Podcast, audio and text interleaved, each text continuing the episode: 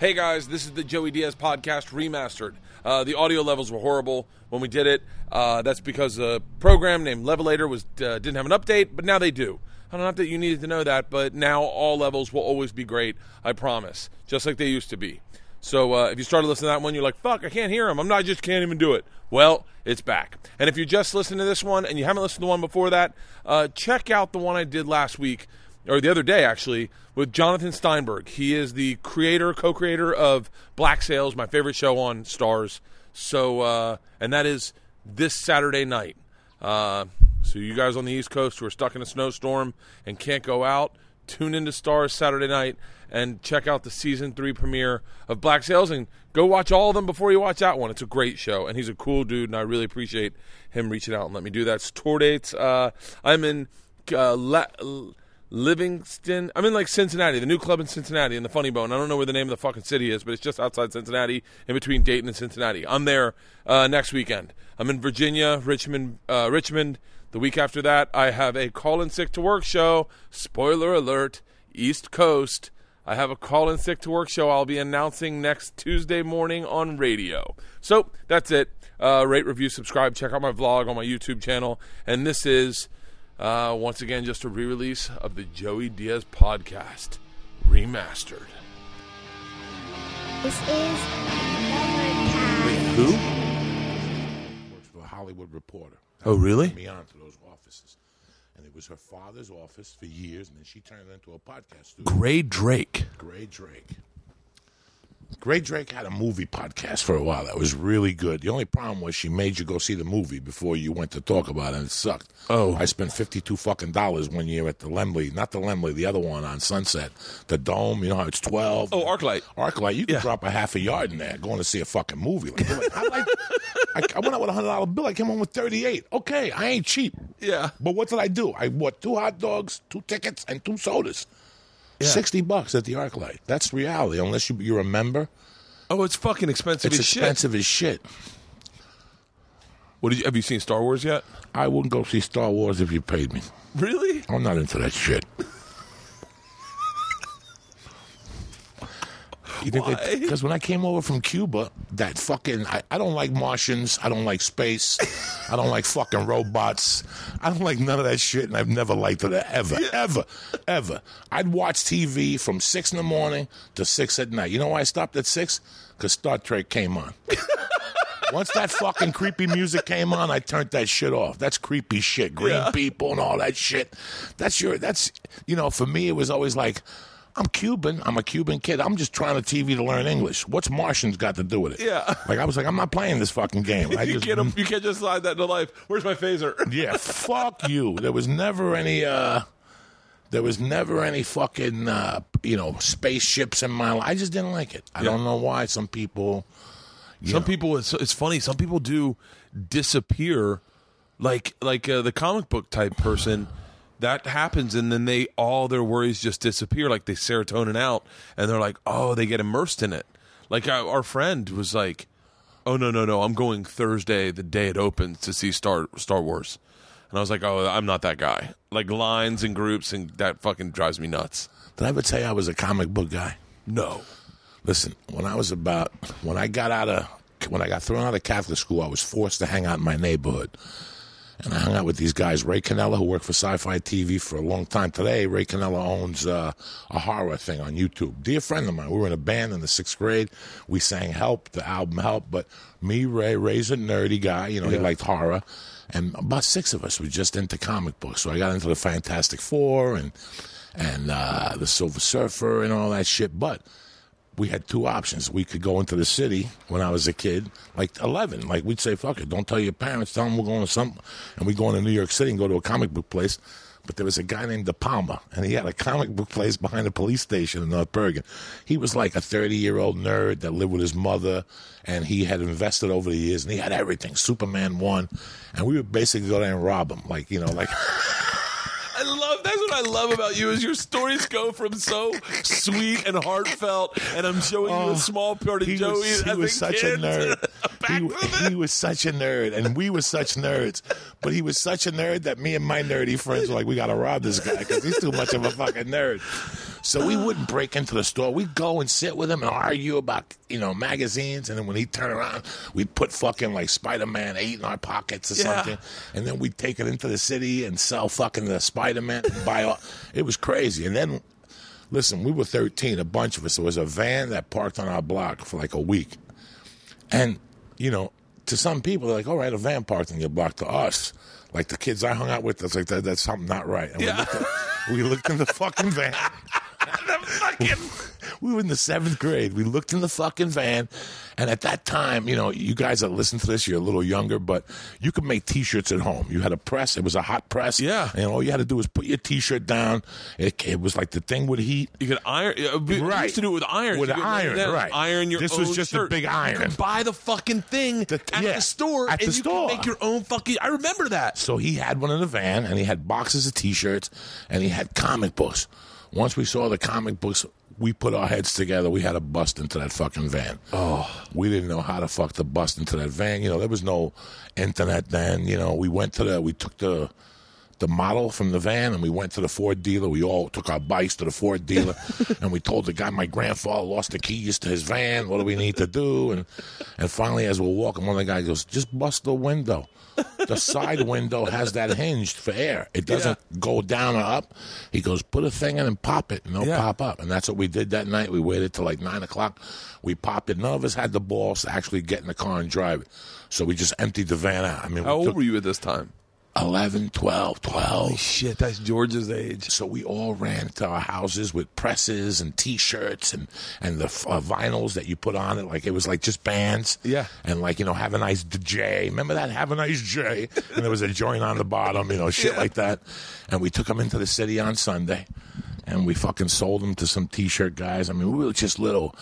You know, I look at what I do now in my day, and it's because of the way I was raised, those little fucking kids. Like I, I grew up with two kids. Irish kids are hardworking motherfuckers, man. Yeah. When I was a kid, those little Irish kid, the O'Neills and shit, they were we used to rob train tracks and, and if there was nothing to rob, we still went to the swamps and picked skunks. Those uh, things that you break and people light to, to keep the mosquitoes away. Yeah. I don't know what they're called right now. I've, I, Are they like the cattails? yeah, like a cattail. And we Yeah. would do those and knock on people's doors and go, hey, man, it's summertime. You want to buy some cattails? How much? Three for a dollar. Shut the fuck up. Yeah, man, these kids were, it's weird that you don't see children, you know, they took something away from this country. We, we all think we're slick. Oh, well, I don't get the paper no more. You took away what a thousand kids learn how to make a dough with. Yeah. And the newspaper route. You know, you took away the newspaper route from kids, which till this day has me all fucked up. Did you watch uh, Concussion? Yeah. No, I haven't seen it. With Will Smith. There's a part in there where they discuss how, you know, in Pittsburgh they closed schools down. They took away school programs, like after music programs, just to build that fucking Pittsburgh Heinz Stadium. Are you, know? serious? Yeah, yeah, yeah, yeah, yeah. Like, you know, that's what it takes. It cost $230 billion to build Pittsburgh Stadium. And it had to come from somewhere. So it had to come from somewhere. So they closed all these things, and you know, you look at our children. They don't. You don't. You don't see them on the streets. The thing you don't see anymore is a kid delivering newspapers.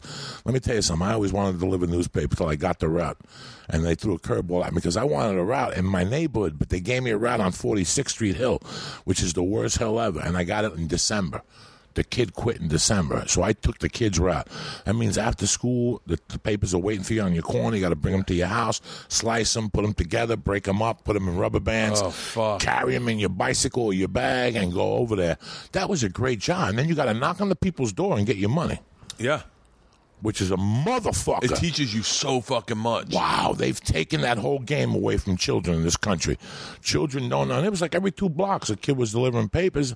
But if you made 20 bucks, it took you an hour after school, and you made 20 on the clock, and you probably made 30 on tips. Yeah. You were making 200 a month when you were fucking 10 or 11 But it delivering teaches you how newspapers. to. It, ta- it taught you how to. I, the, one of the things that I, I heard Bill Burr on a um on something say that on a thing talk, talking about his paper route, and it's so funny. It teaches you how to be an entrepreneur and how to kind of like say, go up to a man and say, ah, "You owe me five dollars for my paper this for the paper this week," and it the same thing with mowing lawns.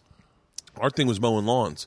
I want to say I want to say we did it for like a dollar a lawn. I mean nothing. It was I want I really want to say we did it for a dime, like a dime an hour. Like but me but you'd go over with your lawnmower and you'd be like, "Hey, I, I'll mow your lawn for you."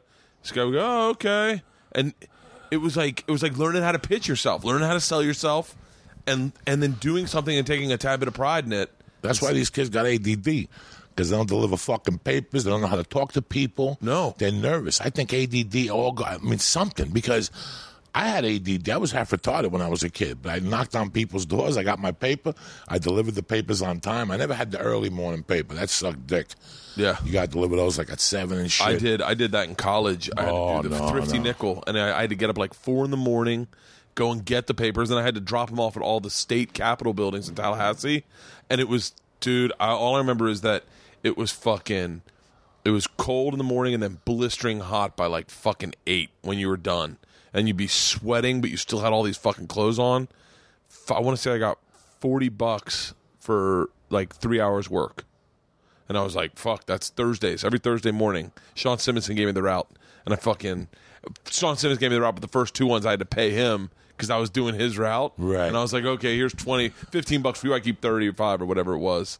But yeah.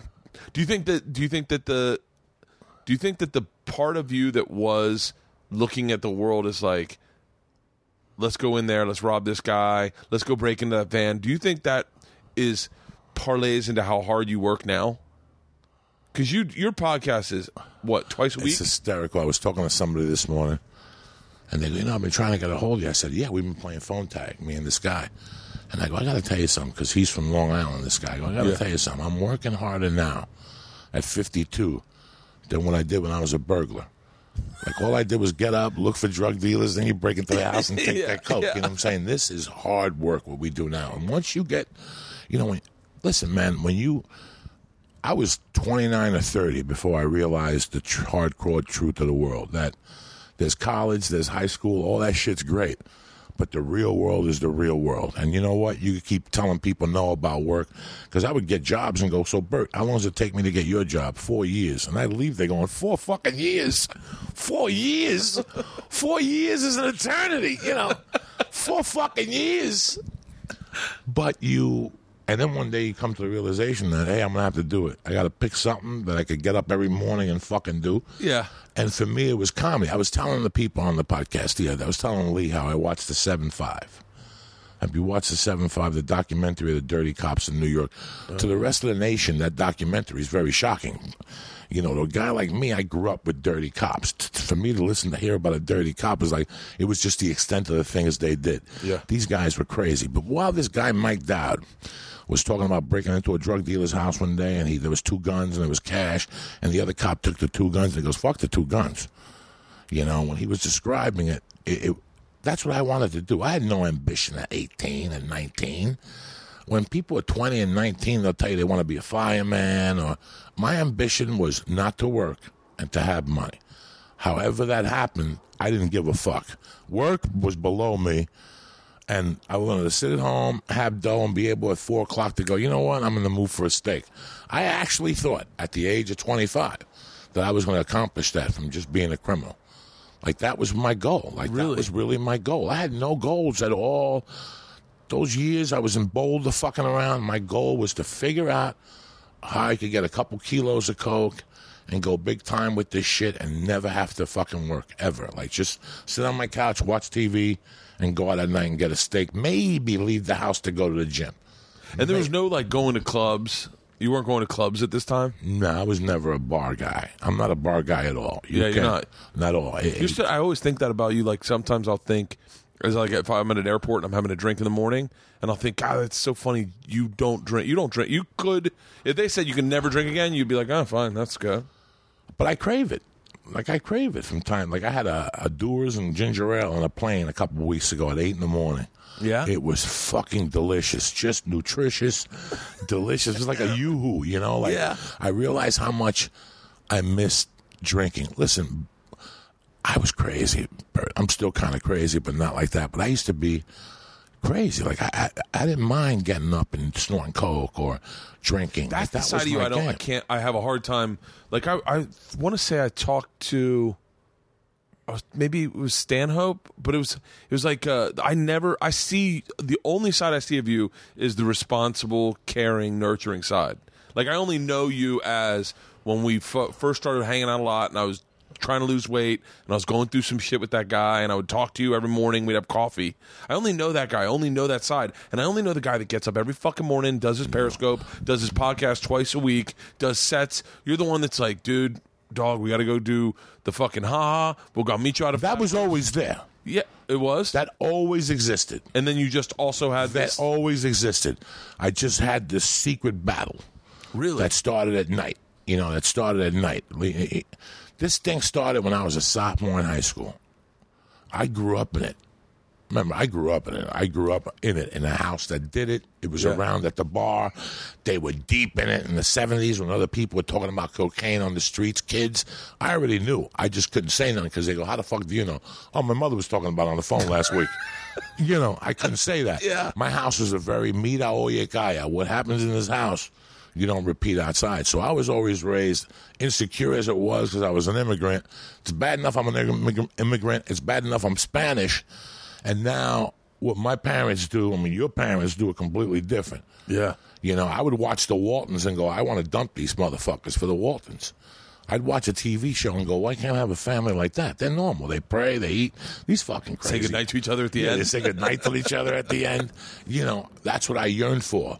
But uh, it, it was around me. So when I was 16, I found some. I went, once my mom and stepdad broke up, my mom was holding it in the basement, hidden downstairs. And one day I went downstairs to get like a wrench, and I saw this weird thing, and I went over and I opened it, and it was fucking blow.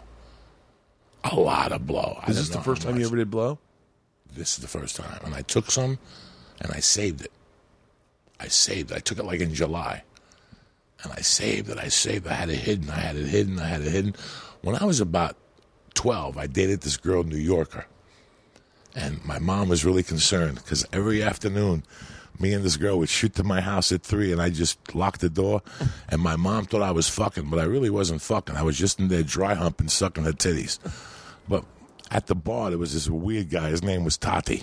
He was a Cuban guy. Yeah. And one day, Tati caught a wind of my mom going, I can't believe him. He locks himself in. I'm going to have to go home every day at three. I don't want to have a grandmother and all this shit. Yeah. And Tati pulled me aside. He's like, So what are you doing with this broad? You know? And I'm like, Ah, you know, nothing. He goes, This, I got to give you some. He goes, Next time you have a pants off, put some cocaine on her pussy. So he gave me a capsule, like a, like a, like a sick thing. Yeah. But he filled it with a little bit of coke. He told me, Put some on her pussy. Watch her go crazy. I'm about 12, and I'm like, Oh my God. So about three months later, my mom knocks on my door and she's like, Can I talk to you? The other night, Tati was all fucked up at the bar. Did he give you coke to put on New Yorker's pussy? And I'm like, Yeah, give it to me. Give it to me. Where is it? And I go, I don't have it no more. What the fuck is wrong with you? She went off on me, my Really? mom. But then years later, she had it done. Like I always knew my mom did blow. I always knew since I was a little kid. That was Yeah. their culture. Their culture, they did blow. That she hung out with musicians and Celia Cruz, and she had that bar. So you know, when I was a kid, my mom would have parties, and I'd have to tell my mom, "Ma, clean your nose." Like I was like eight, and I'd tell my mom, "Ma, clean your fucking nose, guy." Yeah. And my mom would go, "Where is it?" And I go, "Are you fucking crazy?" Yeah. So I hated it growing up. When I started partying, I tell myself, you know what? I'm going to smoke dope and drink, but I'm never going to put none on my nose. Yeah. But then when I was like 13 or 14, I discovered crystal THC. Me and these crazy motherfuckers used to go to this place across from Lieberschlem Cemetery, this crazy Union City bar. Yeah. And we used to buy uh, crystal THC, which was angel dust, really. It's just another name for gorilla biscuits. Yeah. Angel dust, right? Crystal THC.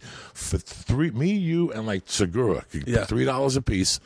And we'd do one line a piece and we'd be blasted for eight hours. really? So I got into crystal. That's what it was called, crystal THC. I got into it for a long time. And I kept saying, you know, that's the only thing I'll put in my nose. Crystal tea, crystal tea, crystal tea. I even had a dog. I named it Crystal Tea. When my mom died, I had a little lab, and it was called Crystal Tea because it was white with yellow spots, just like the crystal. so when I was like 16, a month before my mother died, we were supposed to play hooky. A bunch of us were going to play hooky and go to a party. And I said, this is my chance to bring the blow. Yeah. And I probably had like a gram in the bottom of a baggie that I had put away. and I took it to the thing. We robbed the beer truck because in those days we used to wait till the beer delivered to Hashways or Safeway, and we'd sit in the weeds, and because there was only one delivery guy, and he would go in, and while he was talking, we'd sleep on the outside. The, the, the side of the truck that faced the street. Yeah. And we'd open up the thing and we'd take like a, a case. You didn't know what you were going to take. That's the problem. It's like, ah, what do you want to drink today? Yeah, It was whatever, they was had. in front of you. But that day we stole a case of quarts. Budweiser quarts, 32 ounces. They're horrible. There's Yeah. no way you could chill them. So we had to go to my friend Lubes' house and fill the tub with ice and put the things in there. Yeah. And we played quarters, you know? Yeah. Now, the kids that we were with, they were, at this point, they were nice kids. They smoked dope. They did a little fucking, uh, you know, at that time they did mescaline. Well, we had acid. That was the equivalent. Yeah. It was a big thing for them. They didn't like that me and Little Lubes did THC crystal, and Coke was definitely accept- unacceptable at this Yeah. point. The kids that at that party, and me and Little Lubes went upstairs. We went to we ran to the liquor store while they were downstairs drinking beer, and we got a bottle of vodka. We got a bottle of peppermint schnapps, and we took the rest of the ice and we shaved the ice down, and we put them in these little cups, and we made those little peppermint schnapps vodka drinks, Yeah. and we sprinkled the Coke on top of it and we put them in the freezer for like 10 minutes in our sick little demented minds. We drank like three of those, and then we go, let's do it. And that was the first time me and Lubes did like a little line of Coke apiece. We were sophomores, October of 79. I was a sophomore in high school. That was the first time I ever did a line of Coke. What did you do? You remember that first line? Yeah, nothing happened. Really? Nothing happened. I remember my first line of cocaine. I remember What happened? I was in New Orleans, uh, and uh, I was with my I was with one of my buddies. I won't say anyone's name, I guess, because I guess that's you can't do that. But fuck it, I'll say it. My buddy came and was like, uh, oh, we were at his house, and he was like, he had coke, and I and we said, you know, we'd love to. I want to try it because we wanted to get ecstasy. It was at this. It, was. It's the thing I think that probably addicts go through. Where we were, it was Mardi Gras. We wanted ecstasy because we'd all been, been all been eating ecstasy that year, and we couldn't find any. And we were like, "Well, I can't fucking enjoy myself if I don't have ecstasy. How am I going to enjoy Mardi Gras? You know what the fuck?" And then my buddy came and was like, "We got Coke if you want to try Coke." And he was one. He's still one of my best friends in the world. Like I love him like a brother. And uh, he said. Uh, he said, "Listen, I'm," and he pulled me aside to a bathroom. He goes, "Just giving you a heads up. This can fuck up your life. Like this." He's like, "You know, I love you, and I, I don't want anything bad to happen to you." He's like, "I've done it. If some people go overboard with it, and I'm just letting you know that you know if if you do something, I'm probably not going to like give you any more tonight. You can try it, but I don't want to fuck." And he was really thoughtful, and I went, "I went, listen, I just want to try a little bit." And he was like, "Fine." So we tried a little bit. Me and uh, my buddy Mike, and uh, I remember immediately like one half of my face went completely numb. Like from this tooth all the way around went like completely numb. And then I was like, I think I might, sh- I maybe should do the other nose also. so I did the other nose, and then this side went numb, and it was like the greatest feeling of my life. I I remember walking around New Orleans feeling like I had the power of Superman, and being like, I remember being on one of those cable cars, those little trolleys, thinking I could rip the fucking handrails out of the ground. Like that, I was so strong that I could rip it out, that I could tear trees out of the ground. But I was smart enough to know not to, because then they'd figure it out. And then, and we just did those two lines, like one on each, little little tiny bumps. I would say I wouldn't even say lines. And uh, went to sleep, and the next day I had the worst anxiety of my entire life. I've never had anxiety like that ever, and it's part of the reason I don't do. Not even part of the reason. It is entirely the reason I don't do coke. Is the next day I was a fucking mess. Like panic attacks, thought I could legit have a heart attack. Like I just whatever positive shit I filled my brain up with that night, I was borrowing from a, the last next couple days, and I could not get it back. And that's why I never fucked around with it too much because I was like, I was like, I had a great uh, time the night before, but the night I did it, but that payback was a bitch. I, I, I don't even know how I filled that gap with Coke because I really, at the time, I really, really enjoyed acid. Like I, re- at the time, Yeah, all I've us, heard you say that that you all loved of us, acid. all of us, all of us, we were, we didn't go anywhere if we didn't go eight deep and on a hit of acid. Really? The kids I took, there's a couple kids. I, there's one kid in particular, the same kid I did uh, coke with the first time. He's one of my best friends in life. We still talk three times a week. Really? He, he calls me to tell me what his mother cooks. You know what my mother cooked today? Let me tell you what my mother cooked today. She made these nice meatballs with a little pork in there and these stutters.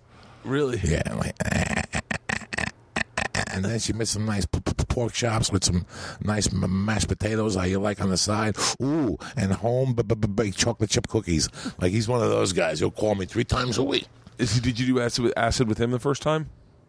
do you remember the first time you did acid? No, it was downtown. North Bergen runs from 7th Street to 91st. And I basically grew up on a street off of 38th Street. And those kids, I did acid with them the first time. I kept graduating. You did like uh, you did like mescal, like a half a blot of acid. No, I do remember the first time I did acid. I'm very was it? sorry. Rolling Stones, Foreigner, Philadelphia, Some Girls Tour. Yeah. I did a hit a window pane acid, and I almost lost my fucking mind. And then a couple of weeks later, I went to the quarry again, and this kid Vinny Lynch, God rest his soul, he gave me some uh, blotter acid. And I went home. I'll never forget this. I went home and I put on Dark Side of the Moon on A track. I put it on. I turned and I turned the lights low in my room. I had a in those days I had a one of those lights that you click three times. Yeah. I had the overhead light. Yeah, yeah, and yeah, I had the thing. So I turned the overhead light on. I clicked it to one. And on my wall, I had like a poster of Julius Erving. I had a backwards Led Zeppelin. Not a lot of people. They made a mistake. They always said these were going to be collector's items. I never made a dollar. but I had the McDonald's All American basketball team because my buddy was on it on my Yeah. wall. And I'll never forget looking at it and see them like fading out on me and Yeah. waking up the next day with a piece of gum on my shoulder from the day before. Like I passed out doing acid. Like, Did you ever lose your shit doing acid? no, I had a friend one night that put his hand through the Board of Education and ripped tendons and did crazy shit. Joe Luch, he lives down in Florida now. Yeah. And it freaked everybody out. Like I was a block away when he did it. Like it was packs of four walking. It was like 30 of us, but in threes. Dude, talk about paper routes being gone. That shit's gone. Like kids walking around a neighborhood and f- and fucking hanging out and like I don't even I can't imagine that my daughter's ever gonna. There's no what neighborhood in LA are they gonna fucking all hang around and then go walk? We used to walk in South Tampa, just go up to the golf course. Everyone meet on the golf course. Fucking Oral Fest was one night where all these girls. I, w- I would say all their fucking names right now: Allison Williams, Shay, Jenny Powers. Like they all They all sucked dick. no, they no. Or everyone just made out Oh, I thought it and felt tits. Oral but Fest. Oral Fest. I God, I've been thinking about that for a long time. But we'd go down there, and then me, Alan, Cayman, we'd all just. That was like, you'd maybe you'd get higher, you'd find some beers, and you'd have like maybe three beers at the time was like a lot, and then you just walk. You'd walk around. You go to people's houses, and God, that, What that's grade were you in? a ninth. Yeah, from the seventh grade on, it was that type of. Uh, we'd meet, we'd get beers, and we'd smoke a little pot in the woods. And then I stopped going downtown. I started hanging. After my mother died, I I changed all my. I still lived downtown, but I hung uptown because the guys downtown were a little too crazy. Really? And they weren't doing nothing. They would just sit around and get high. I wanted to get high and mingle with girls and cheerleaders and talk to them. So I would go uptown and get high. And we had to walk from 38 to 76th Street. Summer, winter, fall, and I'm from the second hilliest city in the country. I'm from North Bergen, New Jersey, where you're always tackling hills. We used to cut through a cemetery. So instead of walking two and a half miles, we'd walk a mile and a half through a fucking cemetery in the middle of the night on acid, whatever. I still remember the night Freddie Prinze got shot. I walked through a cemetery and took a shit in the cemetery, and it was so cold out that I pissed and my pants froze from the pee hitting my pants. Like that's how fucking cold it was. Like I walked all over that fucking town with my friends. I used to walk. That's part of the thing is getting high and walking and Walking. talking and remember Yeah. the first time I got high and I sat down somewhere, I had a panic attack because I'd never been high sitting still, and I was like, oh, even to this day, and uh, and even to this day, like I couldn't be the guy that gets high and sits or did acid and sit. Mostly based on ninth grade that we'd get high and you'd walk, and so you'd be walking and giggling and laughing and grabbing the tree branch and water would fall over it. Like it was an active thing, and I, I like I couldn't imagine doing acid and sitting somewhere. I'd lose my fucking mind. I'd lose my fucking mind. The thing I hated the most about my childhood was I was an adult at an early age. I fucking hated that. That's part of my jade that I didn't see what most kids saw. You know, I was I was always around adults. I was an only child. You know, I was good with kids and I was popular with the kids I hung out with and stuff. But I always felt more comfortable with adults. And it's funny, the other day I went to uh, Marie E.T. with Steve Simone and we are just having coffee, just bullshitting. Yeah. And school must have got out. It must have been about 3.30 and some girl pulled up. I had a clocker at 16, you know. Yeah. Was she good looking? Not. She was no model. She was just a cute girl. And she came out. She goes, Can I bum a smoke from either of you guys? And I'm like, Nah. And she went, sat down with her coffee, went to the liquor store, got a pack of cigarettes, and came back. And she had like uh, shorts on and combat boots and, uh, you know, a typical girl in high school, want to Yeah. look, you know. But the way she was smoking and her body language told me that she was 18, going on 35. So after 15 minutes with a three year old daughter, you know me, I want to get to the heart of the matter. I call her over. Rose, come on over here. Yeah. And she goes, hi. And I go, you know, you know, uh, Felicia's boy. He, she was telling me where she went to school. Yeah. And I go, so you go to school with Felicia's boy? And she said, yeah. And, we, and I just talked to her and just picked her brain. Her parents were divorced. You know, Fuck. her dad was pissed at her because she was growing up too fast. Yeah. You know, she the dad had gotten a girlfriend, so she was living with the dad. The dad got a girlfriend, so you could see she had to grow zero to a hundred. Yeah. Like, and she was telling me that she didn't like that school because uh, the kids were all spoiled rotten. They really had nothing going on. They had no futures because their parents gave them everything. She was on the ball, you know. Yeah. Her dad was a famous musician. Yeah. He, she told me his name. I even said to her, "Would I know who your dad is?" And in like a shy way, she said, "Yeah, he's 61. He's clean and sober now, but he was big time, you know. Fuck. He lives in Calabasas. The mother lives around the corner. She runs a uh, a uh, what do you call that? A when you volunteer, volunteer after school program. Oh, yeah. She was really sharp kid. You know, I asked if she got high. She told me yeah, she smoked pot. Didn't You talk- automatically identify because you had that childhood too. I knew. I just know. I want to know what happened. You know, and and she told me and Steve Simone, and uh, it just that's what I hated. That you know, at 15, I was going into the city to movies when my friends were just playing tag football. You know, half the neighborhood were trying to be adults, and the other half. And you're right. There's no more kids in the streets. Yeah. When I went home, I took my daughter to my original park. Do you understand me? I took her to the original 38th Street. One of the funniest things in my life happened at 38th Street Park. There used to be a little hut in the middle, and a guy was sitting there. And his name was Mr. Kennel. In fact, Jackie, his son, just got out of prison. Jackie Kennel was his son. Yeah. He had two sons, and I, I grew up to be friends with Jackie because of his father. His father was always very fair to me. Now, this was a very white Irish neighborhood. Irish, Italian, a couple Jews, a couple Germans. Yeah. And the spick started moving in. You know, a couple of Cub. So I was one of the first Cubans to move in, but my whole four or five block neighborhood had one black person. Really? Her name was Marlo, and Marlo didn't help her cause. Not only was she black, but she was five foot two, three hundred pounds, in like the sixth grade with just a huge afro. Yeah. and she was dark as the night. I liked Marlo. I spoke to Marlo all the time. Marlo was had a white, big, fat mother with like a black father who had gone away, and they lived like in the worst building in the neighborhood. Like Yeah. that was the rent control. I never had a problem with Marlo, but one of my first experiences in that park, 38th Street Park, it's the summertime, and he's sitting in his park booth with a little fan on, with a little window. No, the window's closed. Yeah. And he's just looking at the kids, and all of a sudden there's a bunch of kids chasing each other, spitting at each other. I'm in the park, like in the corner, like doing something with like Jimmy Balzano, like whatever the fuck we were doing. And he looks up and he sees Marlowe spitting back at the white kids. And he opens his sliding door and he goes, Hey, don't let that nigga spit hit you. It'll go right through you. this is what this guy said in 1975. And he closed the window. And I'm about, I went into shock. Like, I had never heard the word nigga used that way. I'd grown up with black people in New York. I'd never heard of it used like that. nigga spit will go right through you. Well, that was the park. I took my daughter back to that park. Dead, uh, December 8th, you know, and I made a play and I just stood there and I absorbed my neighborhood. I just absorbed my neighborhood. And right across the street from that park was Carmine Balzano's house. And Carmine Balzano was the local cop who ran the fucking neighborhood with mob ties. Yeah, I shot think a you- I think I've heard you talk about shot this a guy. guy in the house, the whole Yeah. fucking thing. And I'm looking at the house, and I remember when we were cleaning out that attic, we found money. Whoever had this house before had so much money, they used ins- money as insulation.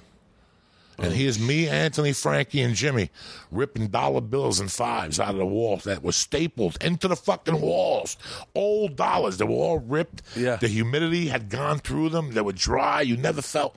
I'm looking at all the fun I had in that house. How we used to go there in the summers, and they had a slicer with ham on it. And anytime I, I would just walk into this Italian people's houses and go, Ma, what's up? And I'd get on the slicer and cut the ham. Not that fucking bozo ham either. Yeah. She'd make a real Thanksgiving ham, and have they always Oh, had it's it. not like a bought like honey baked ham. It, she made no, no, no, no, no, no, no. And, and to boot, she used to make cream of chicken soup with rice in it. And you take the pieces of ham off the. I mean, she used to make cream puffs. One time I was in their pool, and my mother told me to make the fucking bed. And I didn't make the bed. My mom goes, "Make your bed today. I have company coming on. I want them to go to the bathroom and see your fucking room." And I go, "Ma, I'm not making my bed." I was about 15. I was already Yeah. feeling my oats, and I'm in the pool with the Balzanos and a bunch of other neighborhood kids. What? There's some bitches in the pool. We got goggles. We're looking at their pussy, and all of a sudden I'm hearing Jose Antonio. That's what my mother called me. That's my real name, Jose Antonio. Yeah. And she's like Jose Antonio, and I'm hearing this, but I'm like, that bitch is down the corner. She'll she don't have the balls to come over here. Dog, within two minutes, I saw her going, Jose Antonio, sal a la piscina. And I'm like, Ma, I didn't even say nothing. They're like, who is that? I'm like, I have no idea. That's a crazy Spanish woman. All of a sudden I hear my mom, crazy Spanish woman, huh? Te voy a matar, hijo de puta. And all of a sudden I see her fucking foot hitting the fence. Like she's picking herself up over Yeah. the fucking fence. Like she's climbing in. And I'm like, uh, and all of a sudden she popped her head over, and I just jumped out of the pool and ran home. And she went around the other side and hit me the whole way home with a broom handle. De puta, I told you to make the bed. Yeah. Like so many things had happened in this house. And then when she died, they were the top runner to get me. I was the number one draft choice in the neighborhood. I was trying to hold out to who was going to adopt me. I, I wanted to go to a place that I had my own bedroom and my fucking own uh, air conditioner because that's how I was raised. Yeah. I was an only child, so I had my own bedroom. I had my own air conditioner. Yeah. I had all my own cable TV. I had no time for this fucking sharing rooms with brothers and shit. so it was between the Balzanos, the Garcias, and the Benders. But the Benders had no curfew. That lured me to the. I didn't. You know what? I could share a room as long as it had air. But no curfew. You you got my ear. You got me. no curfew. No You got curfew. And I had known the Benders for years. They Yeah. always had food in the refrigerator. Me and Mr. Bender were tight. I love Mr. Bender till today. I always feel like I call Bobby every 90 days and I go, I let your father down, man. That's how much I love Mr. Bender. Really? Mr. Bender was a good fucking dude. He took me in. But Carmine was my neighborhood chief. The reason why I'm still here talking to you is because Carmine, know everybody knew that you could fuck with me. Yeah. But if you fuck with him, know that that guy's coming. Yeah. If you fuck, if you would have fucked me up really bad as a child, Carmine was going to raise his hand just on impulse. So a lot of people said, just leave him alone. Why fuck around with this guy? Then Carmine shot a guy in his house seven times in self defense. When we were kids, when we were like 12, we went to Carmine's after one day we were walking home from school. And Anthony goes, You hungry? Let's go to the house. And when we got to the close to the house, there were cop cars around the house and shit. The feds had gone into the house because, and they found the machine gun that Patty Hearst had. That's how tight in Carmine was. Carmine was tied in. So I'm sitting here with my daughter, with my wife at this fucking park, looking at this house, thinking about all this shit. You know, Anthony was dead. They had four boys, and the kid that was my age died. And I- Really? In the eighth grade in a car accident. So I had lived in this house. This I'm looking at this fucking house. And all of a sudden at this park, it's 11 in the morning. And me and my wife are talking to going and eat lunch. And there's a guy playing with his daughter. And I'm sitting there an hour and I don't see no kids. There's no school. And as the guy's walking past me, I go, hey, man, do kids ever come to this park? And he goes, no te entiendo. I don't speak English. He goes, I'm Cuban. I just been here eight days. So I started talking Spanish to him. I go, so you've been here eight days? I go, where do you live? He pointed to the Balzano house. How fucking crazy is that? He goes, my daughter owns that house now. And she gave me the second floor. She, uh, she sent for me, my uh, wife, and my youngest daughter. That's who he was at the park with, his Yeah. four-year-old daughter. Holy And we shit. talked for another hour, and I go, listen, if you have any idea what happened in that fucking house, Yeah. If- Those walls could fucking talk. if those walls could fucking talk in there. That was a crazy house when I was growing up, man. That's fucking insane. You know what? It just dawned on me in the middle of you telling that story. I was like, I only have pictures of me at like 16, 18, 20, 23, 25 because my mom would hold on to them. And I was like, cause I was like, oh, I'd love to see a picture of Joey at 22. I'd love to see a picture of Joey at 18. But in order for you to do that, you had to grab those pictures because no one was just, no one was saving a scrapbook for you. No, no, and I didn't like taking pictures. Really? Yeah, I don't like taking pictures. I never really dug it. But this is something my niece sent me. Come on, you fuck. That's me at 18. God damn, you look like Ty Rodriguez. My buddy Ty Rodriguez. That's you look me, fucking like- just like him. That's my brother Mike Runny. He uh after I left the Benders, he told me come live with us. Yeah. And me and him rented the downstairs of his mother's house, and that's a complete different fucking bag of worms right there. Holy shit. I was 18 in that picture. That's the only probably picture I have of me at that age. My mom was a big picture chick. My mom took pictures of all every birthday. The picture I on had. your album, your mom, your mom. Yes, Yeah. every birthday I had, my mom got the fucking picture, the, the photographer from El Diario de La Prensa. That was a Spanish paper in New York. That's how tied in my mom was. My mom would get the photographer from that thing. And on my birthday, February 19th, my mom would start, it, we would start with me walking on a street into the bar with a suit on. Yeah. My mom threw Cuban style parties. Like tomorrow's my daughter's third birthday, and I have no idea what to do or where to start. And even if I did, I'd have eight people to invite. Yeah. My mom, for my birthday, my mom went all out. You know, she had the bar, she had the back room, and she had the kitchen. So during the week we go and they tailor make two suits for me. One for the kids' party. Oh, we were spics, Jack. We were fucking nasty spics. One for the morning and one for the night party, okay? Tailored suits. No Walmart, no fucking nothing. Yeah. Tailored. With the ring, the pinky ring, the the gold chain, the fucking ring, the bracelet with my name oh. on it, everything.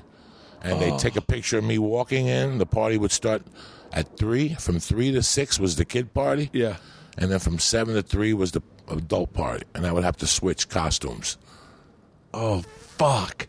And then Monday I would go to the Harlem Globetrotters at Madison Square Garden every year, like fucking clockwork. Really? Every year on Washington's birthday, that whole weekend. Yeah. Monday. Who the fuck is sneezing? Monday and Tuesday. The guy in the fucking a Jack in the Box. Monday and Tuesday, the Globetrotters would come to town.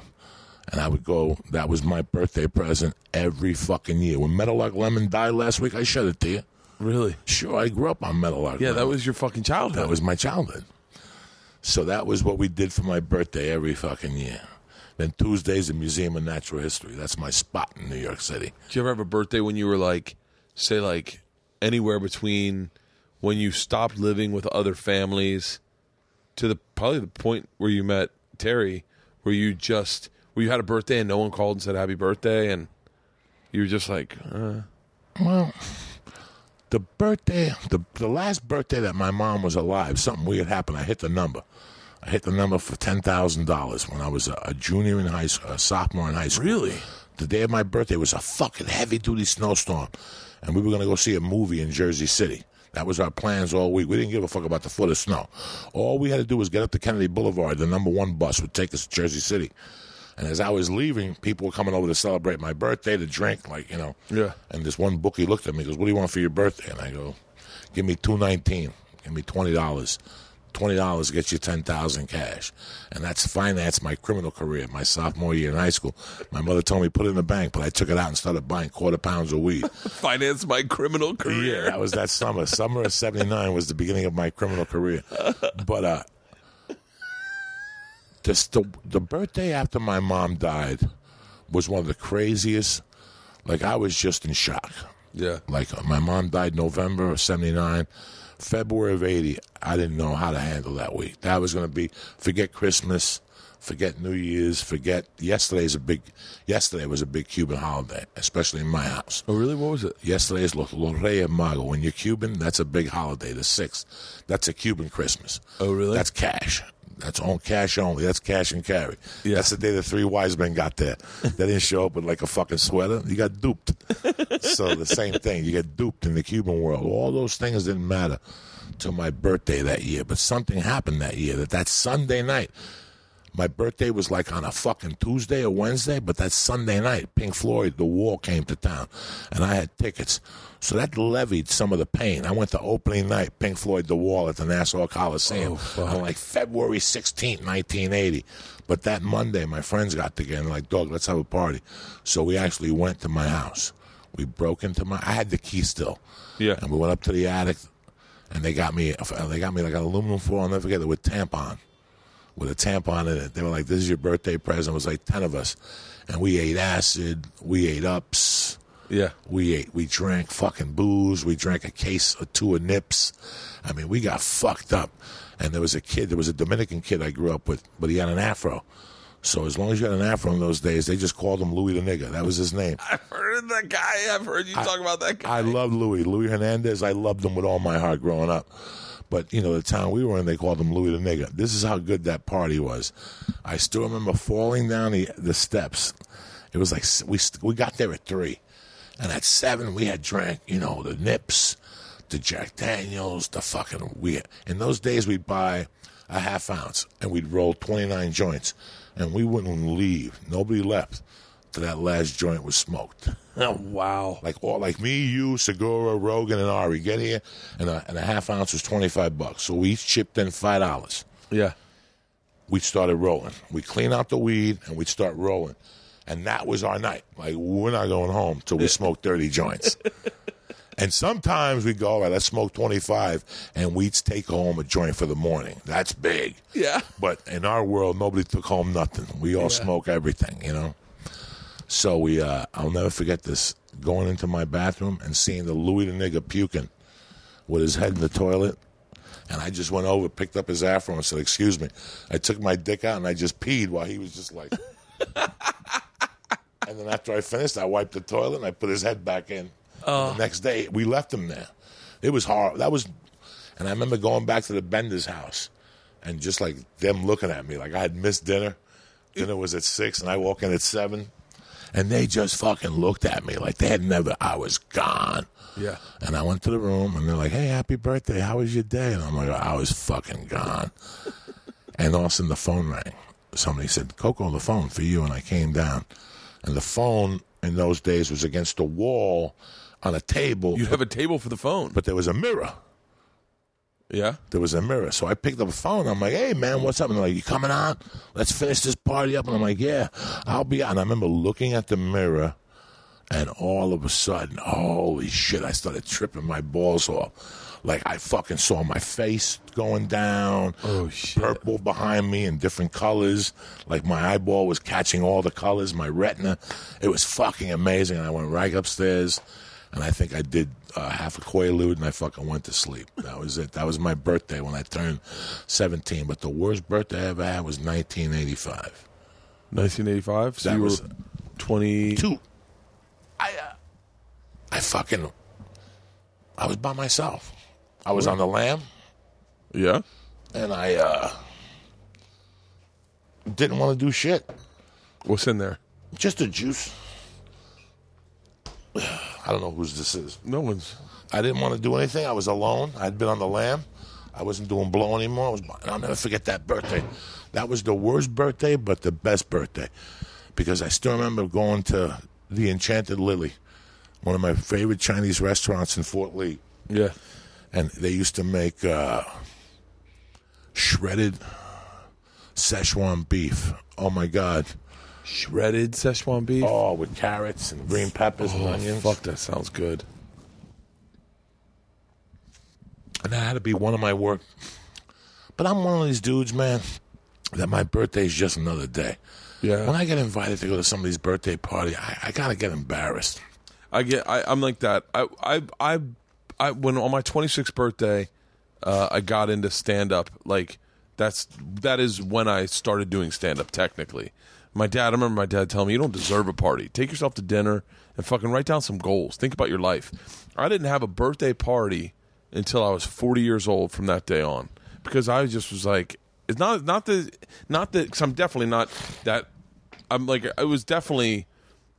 I noticed it was my birthday, but I was like, you know, I I just I want to be by myself. I want to be by myself and write my goals. And once I had kids, then you know it's like it's Dad's birthday, and the girl it was it meant something to the girls, to George and Isla, to do something on my birthday. But I always liked going to dinner by myself. So now when I have my birthday, I always take. And now it's lunch because I, if anything for dinner, the girls want to be there. But now I take myself to lunch by myself, and I kind of sit down. I assess the year I had. I write out goals I want to achieve for the next year, and then kind of just. I, I really miss like my 40th lands. Like, oh, we're having a big party. I was like, ah, and I but I had lost weight, so I was like, and I had, and it was my first time drinking. I think you were there. I think you came by. Um, but it was my first time drinking in a long time, so I was like, okay, I'll fucking have a party. But yeah, I, I know what you say when you say that. I don't. I I ate a pot cookie last night. About uh, eight o'clock, there had been a pot cookie in Yeah. my. I had like this emergency case by the window over the books, and I looked at it the other day, and there was a cookie in there. Yeah. it's two hundred milligram cookie. I've been getting anxiety attacks, and last night I broke the cookie, ate it in half, and by eight thirty I was giggling by myself, and by ten o'clock I was wiped out. My Yeah. wife had gone to bed at nine fifteen. It was ten. I just turned the TV off and fucking went in. And at three o'clock, I, I woke up.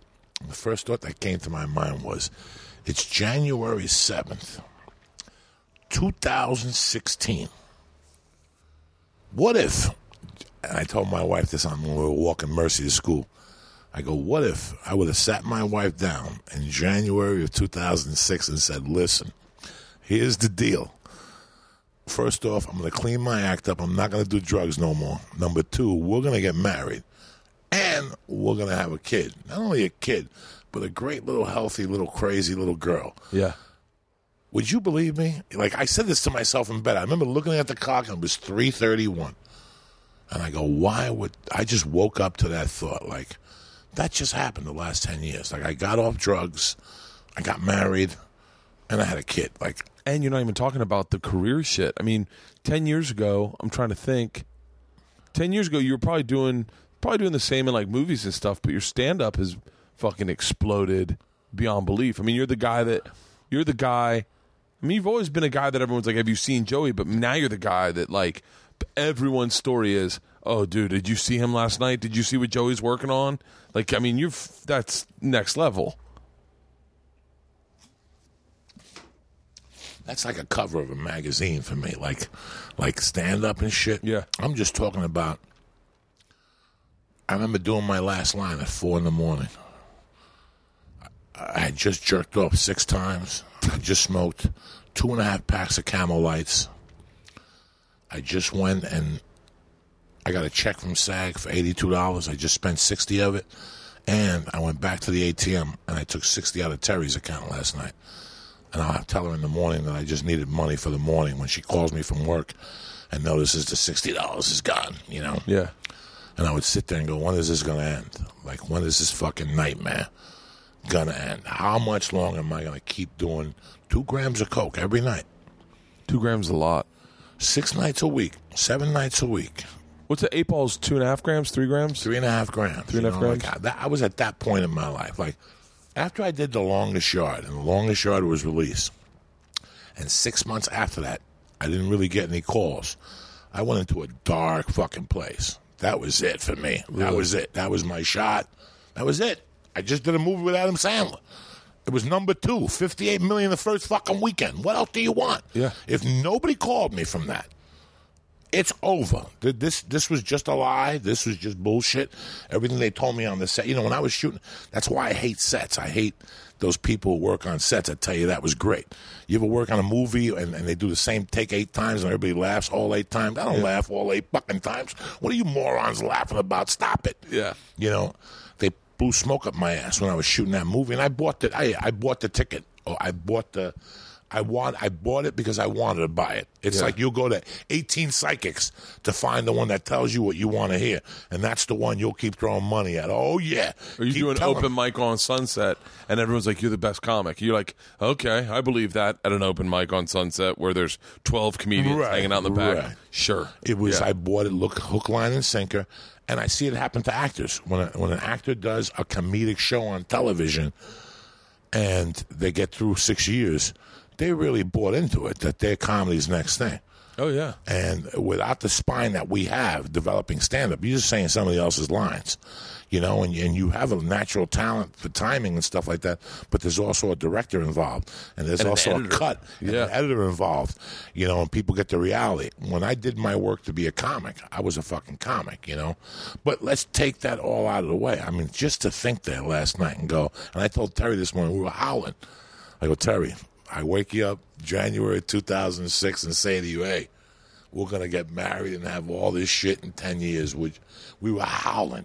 Yeah. Like how fast it happened, you know? Yeah.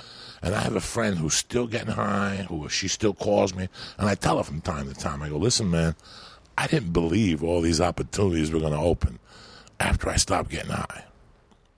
Like that, that was it. Yeah. Do you I- attribute it to stop getting high? oh, fuck yeah. Really? What was the bottom? What was the reason? What was the what was the how how did you stop? Like what was the last line you did where you're like, okay, that's it. I can tell you the last time I put chewing tobacco in my mouth, I was driving with Leanne down to our honeymoon, and I was like, and Leanne and Leanne was pregnant. I don't tell everyone that, but Leanne was pregnant, and we're going for our honeymoon, and I thought I'm gonna have a kid. I speak for a living. I should probably want to hold on to my tongue or some part of my mouth, and I'm not enjoying this. Fucking done. I don't want to. I don't want to just look back and go, God, man, man, mouth cancer. I could have stopped that, and so I stopped. It was the last chew I took, and and what was the last line you did? Like, what was the one where you were like, I was leading up to it. 2007, like that January, I already knew that this had to end. Like this Yeah. has to end. I had surgery on my neck. They took a fat ball out of my neck, and this had to end. This has to end. This has been 30 years. This has been since 1979. It's 2007. Two more years, I'm going to hit 30 years. Then I saw the Ray biography. Yeah. He was 60 and got clean. What a waste. What a fucking waste to, to and you did great music and you got to the Music Hall of Fame and you made millions. But he'll tell you that he missed a certain part of his life. You know, when you're addicted, you miss a certain part of your life. That was cause of it. I was seeing what it was doing to my house. Terry's a great lady. Yeah. Any other wench would deserve it. Not Terry. And it was a couple things. It was John Gotti had taken over the Gambinos at 45 years old. When I saw that on TV one day, I'm like, what? He took over a crime family at 45. I'm 44. I got a year to go, and I can take over a crime family. That's how I had to look at it, you know? Joey? Like That's that's such a great fucking. that's how it was. So many things. Listen, that's why rehab is such a waste of money because so many things went into the me getting sober. That you know, there was. A, then I got a call one day from Bonehead. When I was a kid, Bonehead was my brother's, my friend's older brother. Yeah. And one day he's like, "Hey man, what are you doing right now?" We, I, I gave him a bump. We did like a bump, and he's like, "Where'd you get this shit at?" I I got it in the city. He goes, come on. Oh, I got it from around the corner. He goes, come on, let me take it. He had a van. He was a plumber. Bonehead used to take us to McSorley's Ale House in the village, sit us down when we were 16 and 17. We get three mugs of beer for $2 and a hot dog or a bowl of chili. And then he go, what do you want? I'm like, I don't know. What do you get? And he goes, Tuinals, barbiturates, heroin, whatever you want, I get. Yeah. I give him $10 and he give me eight Valiums. And then he'd go get heroin. And he'd get tuned up, and then he'd come back to the table and sit with us. And Yeah. then we'd walk in Washington Square Park and watch Chappelle. And watch Chappelle was f- 15. And watch uh, Charlie Barnett do stand up. I, Yeah. just, I just took it up on YouTube last week on Rogan's. And Bonehead used to take me over there, and it was always an adventure. Bonehead was, I hung out with three brothers, and one brother and his he had two other brothers. One I ended up being really good friends with, but Bonehead was my heart. Bonehead was really good looking. He was just hooked on heroin. He had a crazy girlfriend, and at night they'd do heroin. They both pass out, and I'd sleep at their house. I'd pass out too from doing blow, and I'd wake up in the morning, and she'd be naked, and I'd just stare at her pussy for like twenty minutes and shit, and like touch it. I was like a young kid. Like she had a hot. Her name was Donna Chinsoon. She was half Irish, half Chinese, and she had a beautiful pussy. And I would sit there in the hallway and just jerk myself off. I was about like seventeen and shit. I just jerk off in the mornings and leave. She was so hot. I can't believe I'm telling this story, but who gives a fuck? but he, I hooked up with him after all those years. 2007, I got a call from Bonehead. Yeah. Hey, man, I'm living in Jersey. I'm not living in Vegas no more. We moved in with my mom. When are you coming back? I want to see you. So we got to talking. And I go, You still doing your thing? He goes, Oh, fuck yeah. He goes, I went down to Newark today. He goes, They got $7 bags. I go, They got $7 bags of heroin. So you know me. I go, Send me a couple. He goes, Give me an address. I hung up the phone, never thought about it again. Three days later, this envelope with like crayon ink comes to my house with no return address, and I know exactly what it was. I went upstairs and he sent me three little packages of heroin. This was like June of 2007. So every Monday I would do a little bump. And finally by September, I wasn't doing blow. I'm like, I got to call 60 Minutes. I'm on to something. Heroin cures cocaine addiction. This is, tr- this is true shit. Oh, nice. Did someone find it? Where was it? Very nice. What is that? A lighter. Oh, very nice. Nice. Under Thank you, your babe. bed. Hold on, gosh, you ruined it. Keep going. No, Wait, wait, no. cares? So, so you go. I got to call 60 minutes. I got to call 60 Minutes and tell them I got the answer to cocaine addiction. Heroin. If you do heroin on Monday, you won't do coke. there. This is this is what's going on through my fucking head, man. yeah. And I just knew. And then I started thinking about Terry. And I started thinking about me coming around that turn that morning and finding my mother. You know, I found my mother. Yeah. And let me tell you something. It's not a good sight. And there's some people who can handle it, and there's some people who become assholes. And every time you have three drinks with them, did I tell you I found my mother? Yeah. I could have saved her. Shut the fuck up, okay? I didn't want to be that guy. And Terry's a nice person, but she's a Gentile. It would have crushed her insides. Yeah. I mean, Terry would have moved on and remarried and got, but she wouldn't have really. Finding somebody on the floor ain't good. Really? Especially with white powder. I thought about Joe. I thought about my friends, how they'd have to all be embarrassed and go, fuck, you know, Joey was on blow. For the rest of my life, Joe Rogan would go, fucking Joey was a funny guy. And some asshole would say, yeah, but he was on blow. So Joe would always lose his argument, you know? Yeah. I thought about the people who fed me. I thought, I just thought about all these people that had a stake in my life. Like they really did. They did something for me that only I know. You know those people that only you know what they did. They don't bring it up, you know. But I basically thought about my wife, and I don't know. All the pieces came together. Marilyn got sick, and then my cat got sick, and I just said, if he heals, I'll never do blow again, and it just worked. But I always think, like I always look at people and I go, don't go to rehab. This was a year or two of me thinking and making notes, down Yeah. and really feeling, because that's what you have to become. You have to become empathetic, and think about Bert. You know, you know who's not going to handle any of us dying? I told Joe this once. I go, you know who's going to suffer the most when Joey Diaz dies? You know who you're not going to be able to talk to? Redban. Red Band loses a cat, and he can't talk to somebody for a month and a half. Yeah. Never mind somebody who tells him I love you. I thought about people like Redban. Yeah. You know, people that would go, "Fuck, I love Joey. I, I didn't know about the dr- drugs." Yeah. I just that was basically it. That's, That's yeah. That's interesting. And then did you? So it was like t- uh, two years of you going, like fiddling with it and trying to fi- figure out sobriety, and then you just one day were like, I haven't done it in a fucking while. I got a movie. And the people told me, listen, we know your reputation. You got this movie, but we want you to take 24 hours. If you think there's going to be a distinct possibility that you're going to want to have to lose your mind, give us the respect and don't take the movie. We'll find somebody else. What movie was it? It's called Boilermaker. It was a hundred dollar a day movie. I just liked the script. I thought they would do more with the script, and they didn't. They, it was a two hundred thousand dollar budget. Yeah. but it didn't matter. It was just that I woke up the next day and I said, "Look at once the fucking industry knows Yeah. you're a fucking fiend. Yeah. That's it. People are always going to ask you that question. I don't want people asking me that fucking question. That's another way of just asking me, can I trust you? Yeah. So I took the movie, and it was such a hard day. It was 12 hours a day, six days a week for three weeks in a row because they had a little budget and everybody was in the shot. So if you didn't make it to work, they couldn't shoot that day. Oh fuck yeah. It was about an AA meeting that went sour. So 90% of the time, everybody was in the shot. If you weren't in the shot, they couldn't shoot.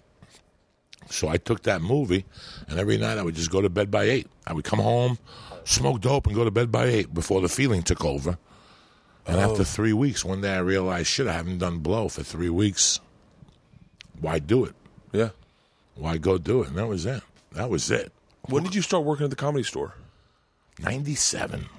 You went in '97. That's when I. That's when I got out of college. That's when you started working at the comedy store. Did you have to pass in front of Mitzi and everything?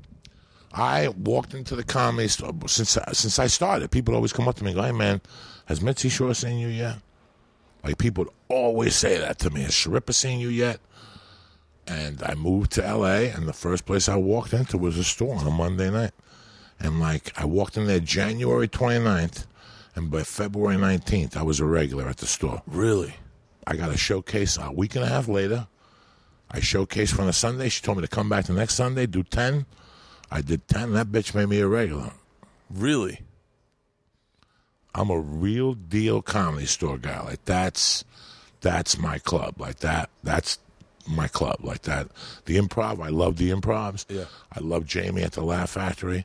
But where I fit in is the comedy store. Where my style fits in and blossomed and grew was at the comedy store. Did you th- do you think the comedy store changed the way you did stand up from Fuck yeah. Really? Every thought process I had changed at the comedy store. really?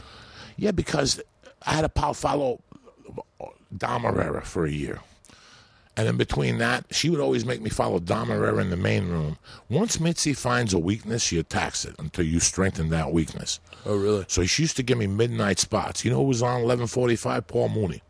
Oh, fuck. So Paul Mooney would do 45 minutes to an hour, and I'd have to go up there. By 12 o'clock, the show started at 9. They've already seen everybody. They've heard every joke about the news. Paul Mooney's been up with a bottle of champagne. Yeah. So now I got to go up there, and I l- learned how to improvise for what was going on at the room at 12:30. Really? That's what you have to do. I said I, I told you I was there last night. I was I was most impressed with Brody Stevens at midnight. Like me, Dalia, Rogan, Redban, uh fucking I think Eliza, Kate, uh everyone's gone on stage. Everyone's had f- like the easier sets of the night before midnight. And then fucking Brody goes up after everyone. He put it on Instagram or he put it on Periscope. It's an hour video, and Brody fucking destroys. And I went, man, that He that stayed for an hour. He did he, an hour. he did he. I don't think the video, the Periscope's over an hour. I think he did like thirty minutes on the in the main room. Sold out crowd, but they had seen everyone. Rogan got a standing ovation, and I was like, motherfucker, So Brody followed Rogan. Brody destroyed. Yeah, that's what he fucking takes. worked his way. He worked it, Worked it little, it. little steps, little, Little moves, little moves. That's what the store teaches you. Yeah. Brody's an animal. He he goes to those midnight spots every night. I don't have the stomach for it no more. Yeah. and I don't have the. I'm too old to go up there. We talked about it. Me and you talked about it the other day a little bit about the difference between doing smaller rooms in the valley versus going over the hill. It's it, and you're right, man. I thought about you all night last night because I was like, all right, I'm going up. It's a sold out room. It's a store. It's a store. I don't really work here. Like I don't, I'm not like a paid regular or anything. It's not like I get to fuck around. Like I don't have that opportunity. I got to fucking. I got to bring some A game. I can try to challenge myself and do other stuff, and I will fuck around because that's part of my style. But when it comes down to it, I can't take big fucking swings and miss because then I look like I don't belong there. You know, Eh, Brody, if he fails, he still belongs there. He's going to belong there for the, to the day he dies. You, if you go and fucking take a chance, you still belong there. You can call up next week. Oh yeah, sure. I've seen Joey murder seven hundred times. If if he fails a couple times, but I literally was like, fuck, man. I almost called. uh Jack Jr. over at the Haha after I got done, like, hey, I'm gonna stop by because I, man, when we did that one night at the Haha, I fucking go by there tonight. Was it? Oh no, Thursday? tonight's Thursday. Yeah, yeah. Yeah. Go up there tonight. Tell them you want to go up. That just camera just died.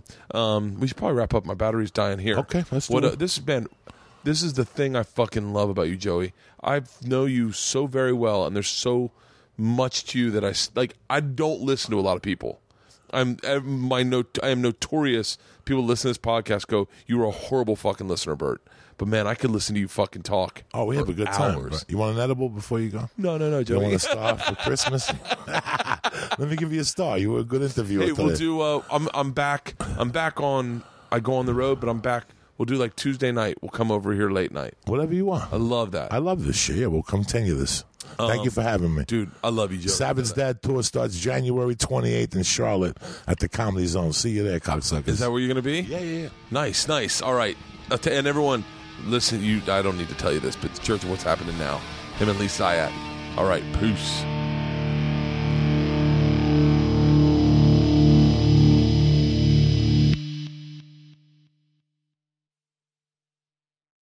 This episode was brought to you by The Machine.